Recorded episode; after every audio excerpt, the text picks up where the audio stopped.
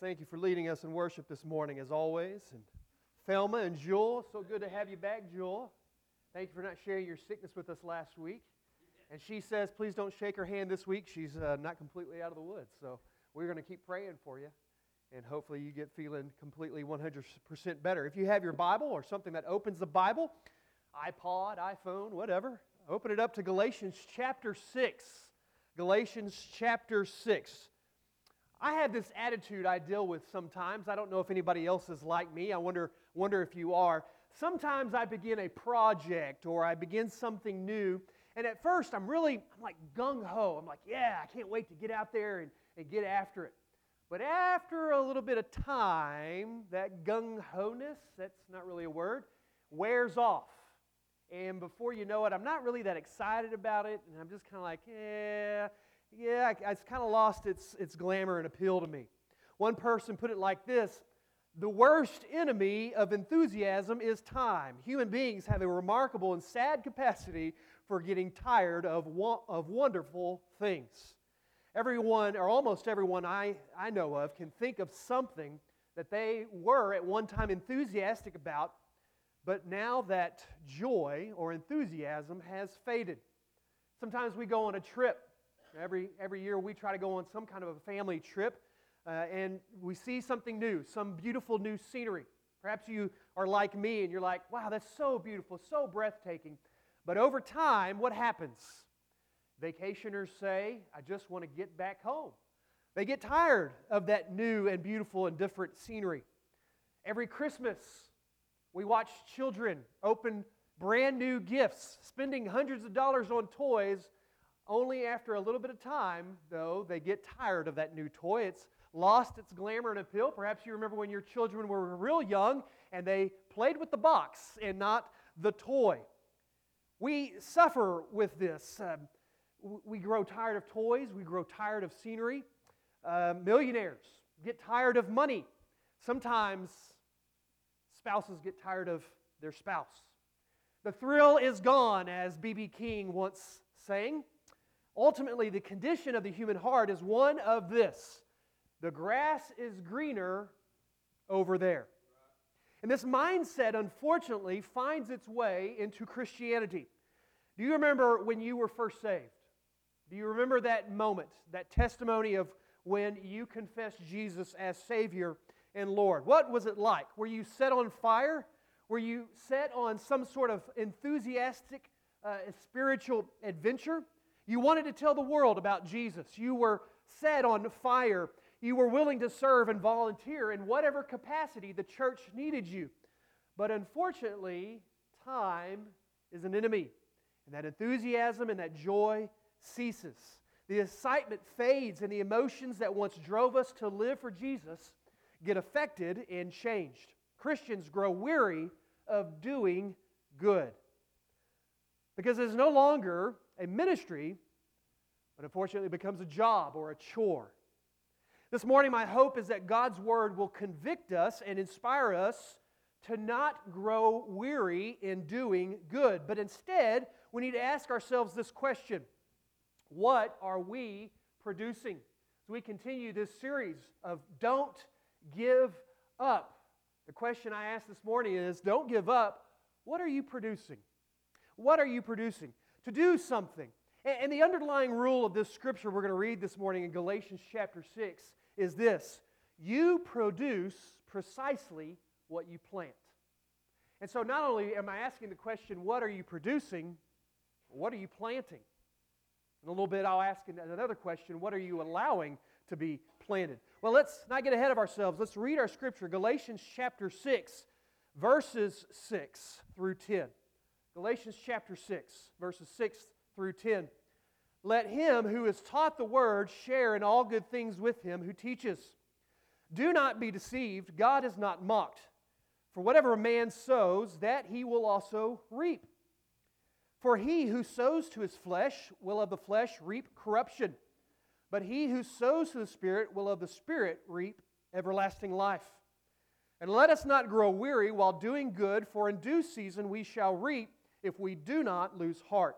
Therefore, verse 10 as we have opportunity, let us go, do good to all, especially to those who are of the household of faith. Let's pause a moment for prayer, please. Heavenly Father, we thank you for this scripture.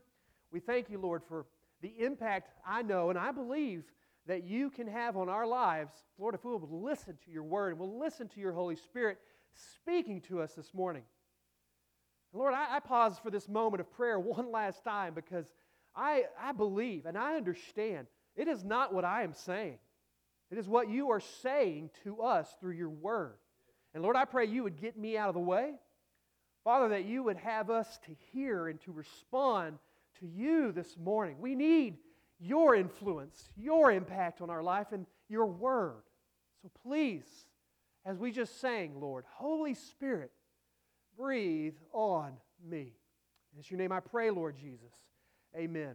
I want to give you four principles from this scripture this morning about producing and planting. Four principles. As I do it, I'm, I'm sorry, I'm going to take off my jacket. I am just, I'm already burning up.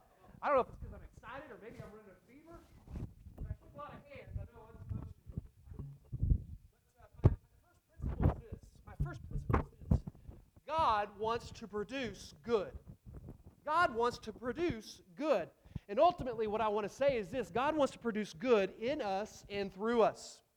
Now, there's a variety of ways. It, Paul starts out, the, the writer of Galatians starts off by saying, Let him who is taught the word. Uh, God has a variety of ways that He teaches us His Word. Through the Holy Spirit, God promises us that through the Holy Spirit, He will reveal His truths and remind us of His teachings. Here, though, I believe Paul is talking about the pastor teacher, the one who is gifted and been given the responsibility and the duty of teaching the body of believers. So, what does it mean that we are to share in all good things with Him who teaches? Now, through the years, I've heard this scripture preached, and you probably have too, and applied in this way. It has to do with tithes and offerings. It has to do with tithes and offerings. And I want to just, I wanted to brag for a few seconds this morning. Here at, here at our church, we have really been blessed this year with your tithes and offerings. And I put this on Facebook, and I told you I would share it again this week. Uh, you know, through your giving and our leadership's good stewardship of, of budget spending, our church stayed in the black on the 2017 ledger.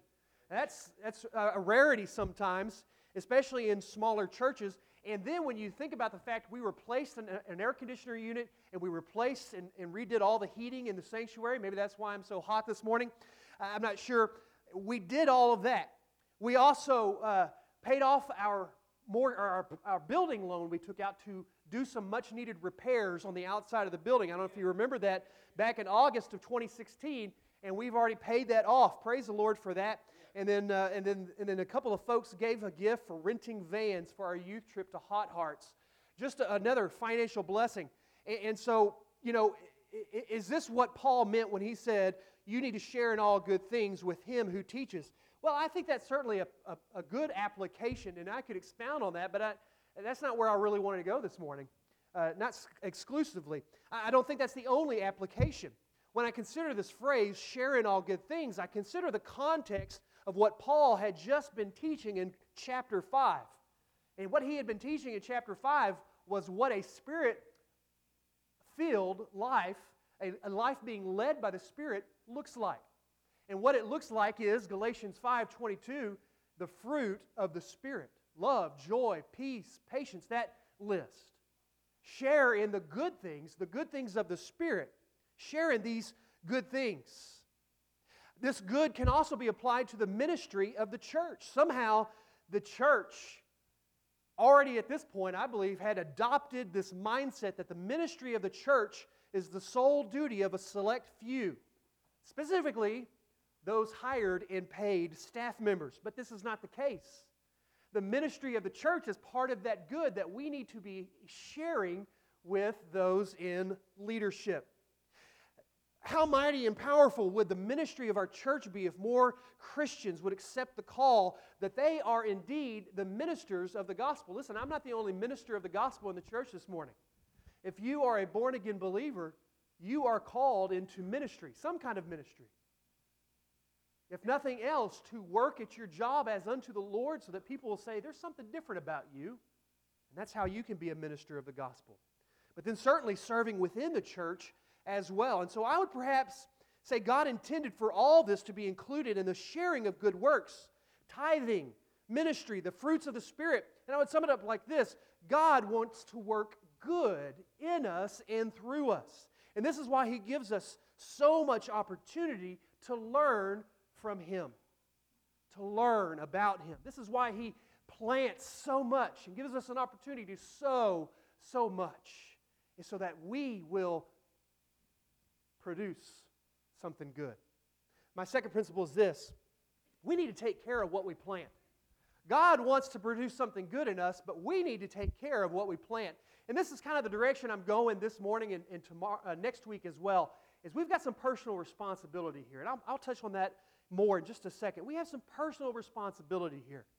You see, if you produce what you plant, then we need to take care, we need to take caution of what is planted in our lives. The scripture says you reap what you sow. So it's like this plant good and you will produce good. Now, Paul, the writer of Galatians, was speaking to a farming community, an agricultural community. So they would have understood this. You reap what you sow. Whatever you put into the ground is what is going to grow out of the ground. And, and so that gardening we do enough gardening around here. I think most of us get this. I don't need to translate this illustration for you. It's not like you're like, what does it mean to sow? What does it mean to plant? I don't even know anything. I think a lot of you garden, and so you understand this. And isn't gardening interesting? I mean, we put a little seed in the ground, we give it some water, maybe some fertilizer, we pray for rain. If it doesn't rain, we water it. And over a period of time, a plant starts growing. And then hopefully, prayerfully, some fruit will come from that plant. Gardening is just really interesting. And the thing is, is if I plant tomato seeds, what will I produce? Hopefully tomatoes, right? Not okra, right? If I put butter beans, right, or sweet cream peas or something like that into the ground, what's going to grow? Whatever it is that I plant. Not tomatoes, not cucumbers or anything like that we get what it is that we plant. And so we need to take care to plant good seed. What does it mean, good seed? Well, good seed literally could be anything. We can't set necessarily parameters on this is good seed and this and this alone is good seed. It could be tithing. You know, the, the, the folks who gave the money for those vans, let me just, since that's a recent example, you don't know what the impact that could be years down the road. We just don't know. That could be a good seed planted into the soil of our students, and it takes root years down the road. And someone will wake up one day and say, Man, I forgot about somebody gave money for vans so we could take just a few cars instead of having to take seven, you know? Or it could be teaching Sunday school. It could be decorating our sanctuary and our buildings. Or it could be outside the walls. Eh, there's just no way of knowing. It could simply be loving one another as Christ loved us. That may be the good seed that you need to plant in your life. And so it's not defined by certain parameters of what the good seed is, except for this. The parameter is this is that it is of the Holy Spirit. The Holy Spirit. It is of God. That is the one who defines good seed. You know what else I've noticed about gardening? There are these things in there that grow that I did not plant. You know what I'm talking about? Weeds. Man, I don't know about you, but there are weeds that grow in my garden. And, and you know what? My temptation is just to ignore them. Well, they'll go away eventually, right? Yeah, after the garden is dead, and uh, uh, no, even then they keep. It's amazing how weeds just kind of grow. It just they show up out of out of nowhere. And I did not plant a weed seed. I did, and I don't think any of you snuck into my garden in the middle of the night and planted weed seed. Maybe you did. But nevertheless, they got planted there by birds, by ants, by the wind, by that stinking mole that keeps digging up all over my yard, or moles. I'm not sure how many there are. There, there are a variety of things that carry that weed seed into the garden and cause it to grow. And so I must take caution of what is growing because the works of the flesh will grow even when we think that we are just sitting still. That's, that's like, just like those weeds I didn't plant. If I don't pay attention and take caution, take care of what is growing, what is planted in my garden, just like that in my life, I have to take care of what is growing, what is being planted into my life. And so we had the difficult work, the tedious work of making sure we sow the right thing and also that we prevent in every possible way the growth of bad seed in our lives. We take care. We are called into that responsibility. And so we have the question of not only what are we planting, but also what are we allowing to grow in our lives? And so perhaps the point should be take caution of what has been planted. What, what is growing that you didn't necessarily plant? Maybe disdain for somebody because somebody else has disdain for them.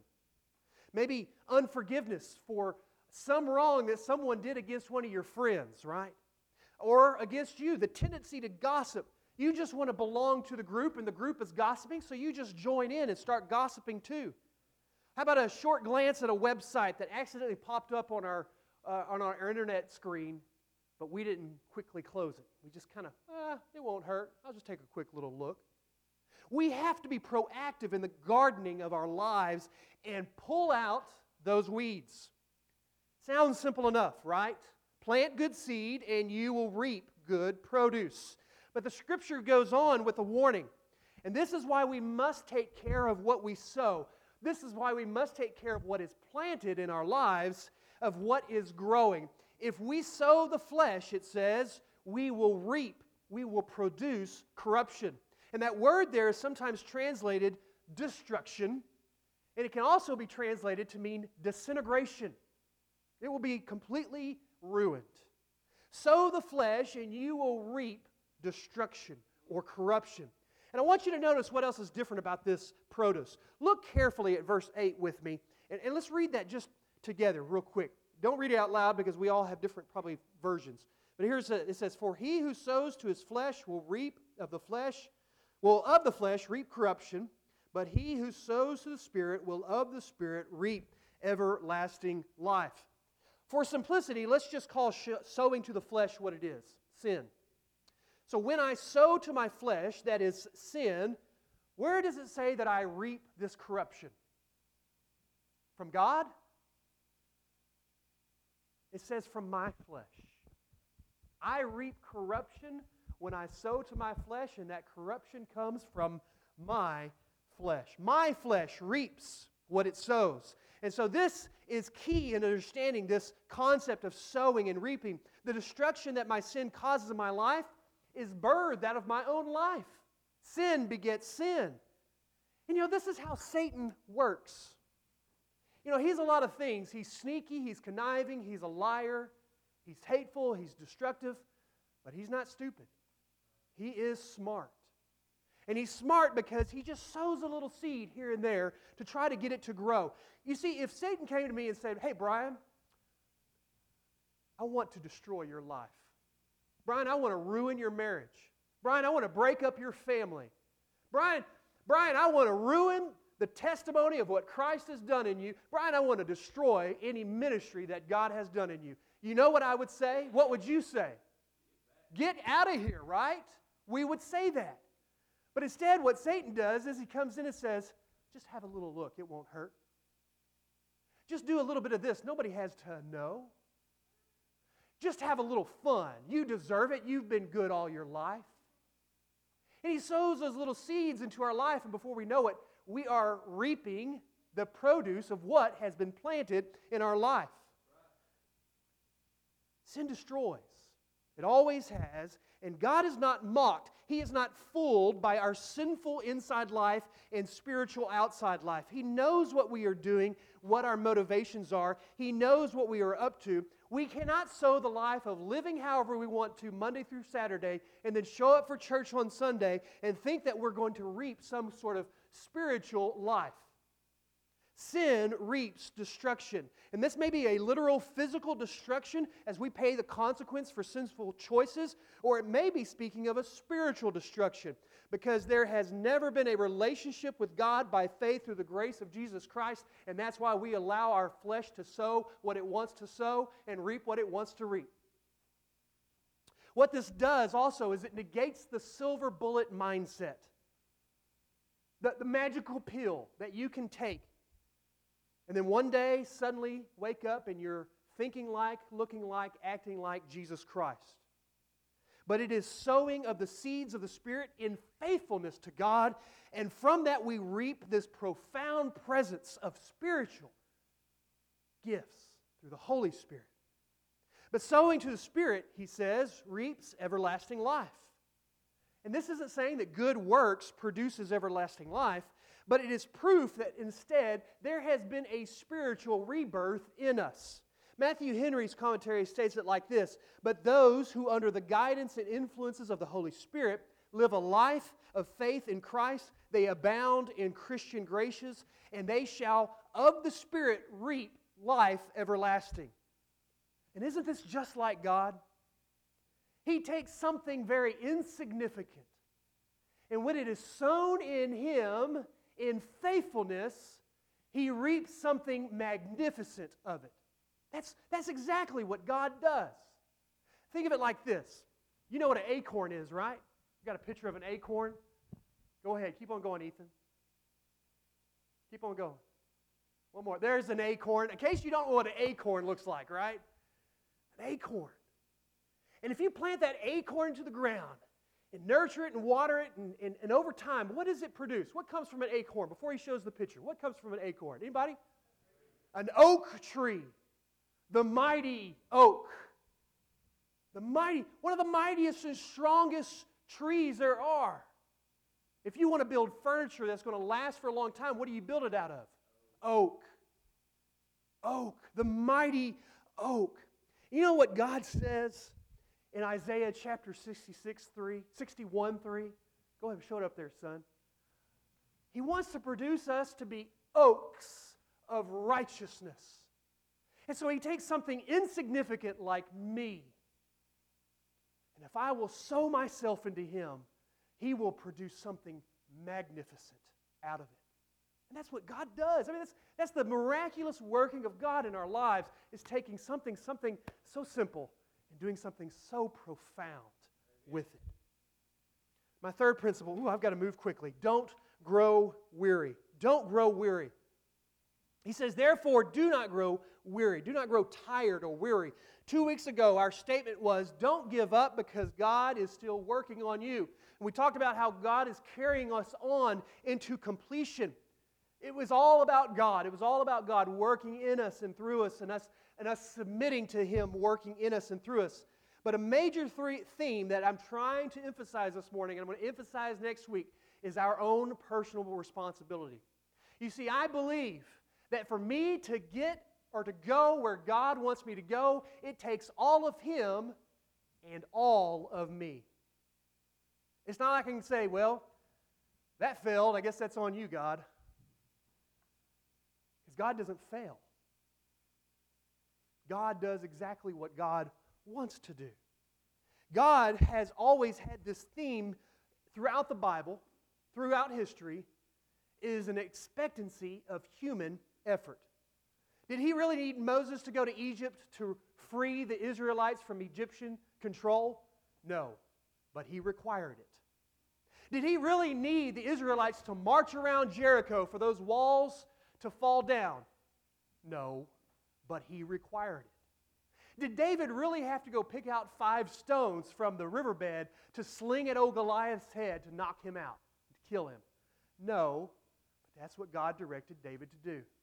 God has always wanted, God has always wanted human effort to work in us. And it is not the ability of the willing servant, but the willingness of the servant to trust a very enabling God. I've said it like this sometimes God doesn't call the qualified, He qualifies the called. He does. And the weight of this entire verse 9 is on you and it is on me. Let us not grow weary. Why? because in due season we will reap if we do not lose heart. I like the Christian Standard Bible translation. This is a new translation that Lifeway has put out. Here's how it translates this verse it says, Let us not get tired of doing good, for we will reap at the proper time if we don't give up. Don't give up. You and I must remain in this walk with Christ and of Christ until due time. That's what Paul says, until due time. And the thing about gardening is this you never know exactly when that sucker's going to produce. You know, for instance, it's about to be potato season, right? We're all going to plant our potatoes right around Valentine's Day, somewhere in there. And some of you will start saying, Well, are your potatoes done? And I'll say, No, I don't know what's going on. Every year it's like this. Somebody's potatoes produce a little bit differently in time for mine, or, or mine are earlier, or, or whatever it is. But here's the thing is if I lost heart and I gave up on those potatoes and I just tilled them up, what would happen? I would lose out on the reaping of a wonderful harvest of some red potatoes. Don't lose heart because in due time, that is God's time, and, and two weeks ago we said this about God's timing He's never late, He's never early, He is always on time. And I don't want to miss out on the fruit of my labor and his labor in me. We have to wait on the due season, which is defined by God. So, what is Paul urging us to not grow weary of? Well, we could define this a lot of ways. Don't grow weary of sowing good to the Spirit. Don't grow weary of taking care of what is planted in your life. Don't grow weary in waiting for reaping the fruit of the Spirit. Don't grow weary of doing good even when everyone else around you is doing bad and it seems like they're reaping something good in their life, and you're like, maybe I should do what they're doing because, man, they got a new pickup truck and they're not doing anything of the Spirit, right? That was kind of a long one. Do not grow weary because in due season, that is his season, he will reap. Don't grow weary. Don't give up. And listen, I have a lot more I wanted to share with you on this theme of not growing weary. In fact, I got two pages that I, I said I'm not going to have time to get to that, including some application of what causes us to grow weary and so on. And let me just sum it up like this there is a lot of similarity between our physical endurance and our spiritual endurance, our physical weariness and our spiritual weariness. When someone complains of being physically weary and they go to the doctor and they say, Doc, I'm just weary all the time, I've got no physical endurance, you know what the first question a good doctor will ask is? What's your diet like? Tell me what you're eating. They want to know if you are getting a healthy, whole, balanced diet.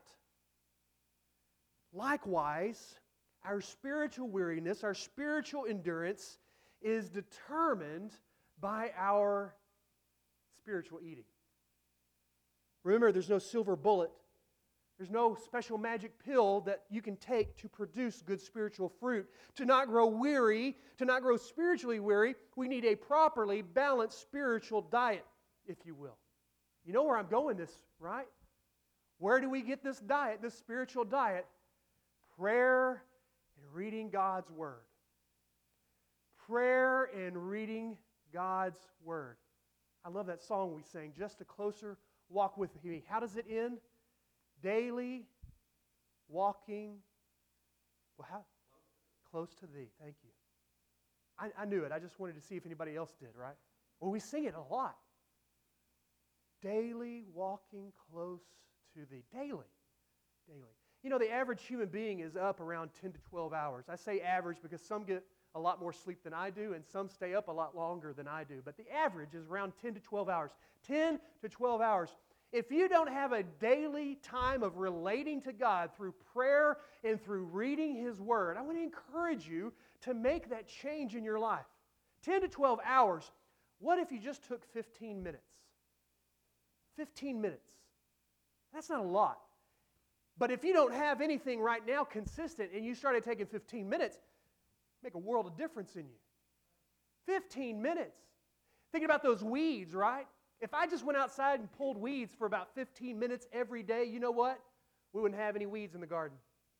15, you know, 15 minutes adds up.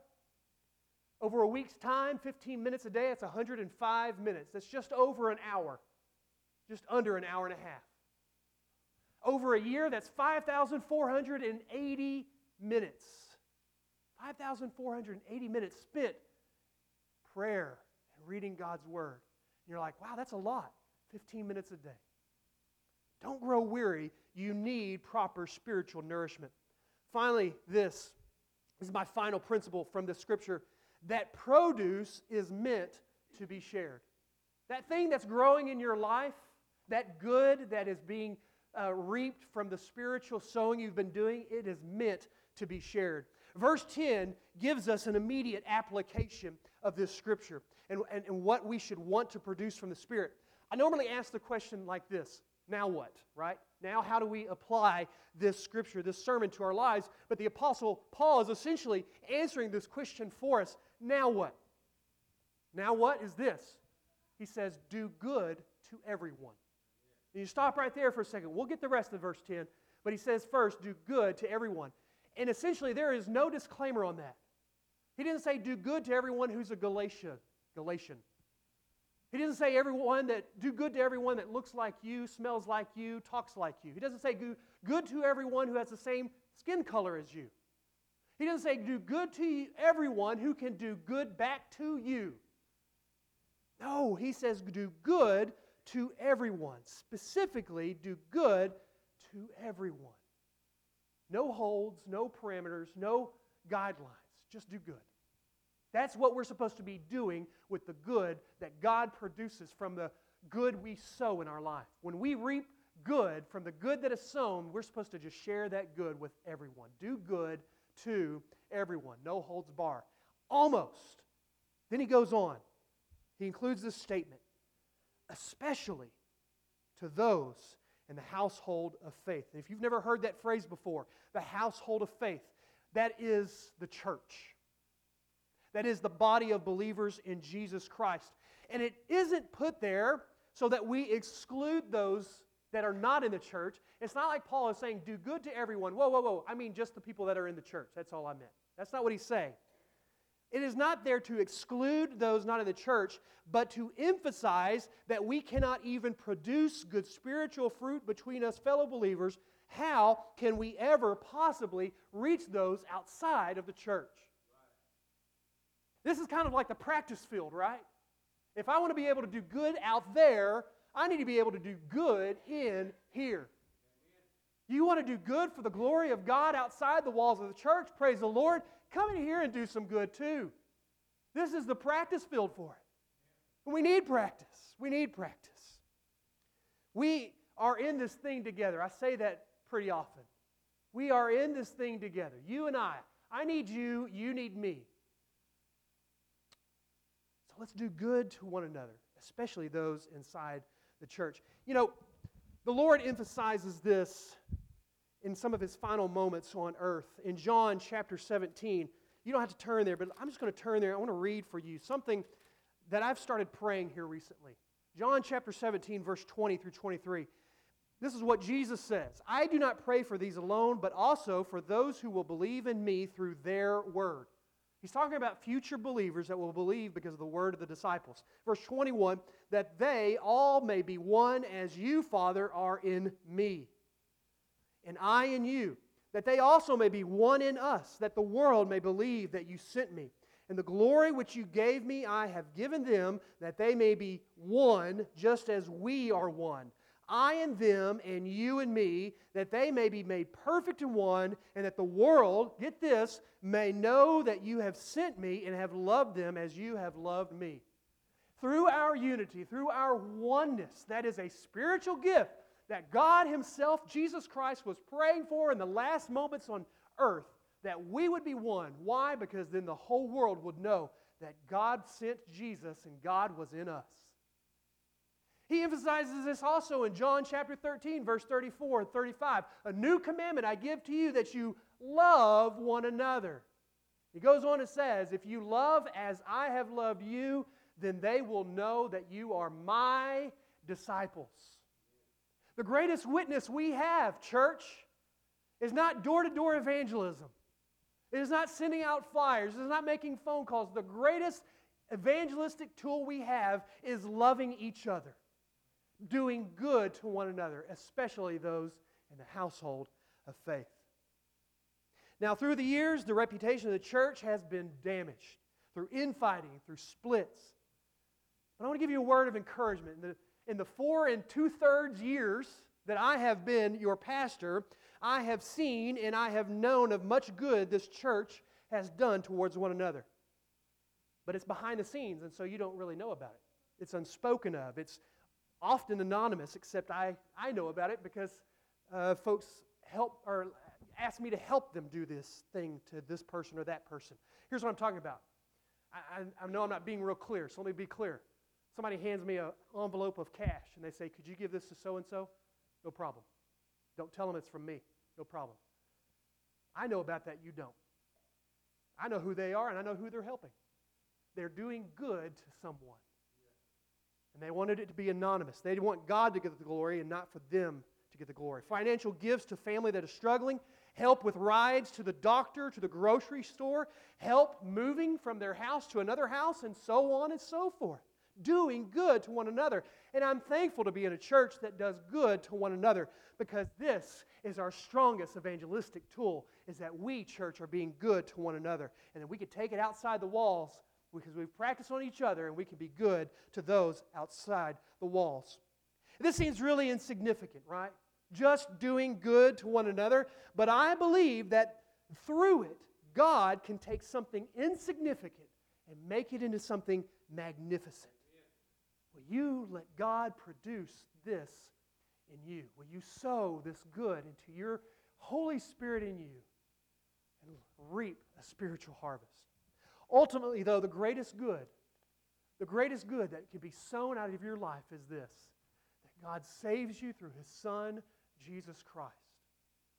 And you may be saying here this morning, I'm having a hard time, you know, sowing good. I just, I always seem to want to sow evil. It may be because you have never surrendered your life to Jesus Christ as Lord.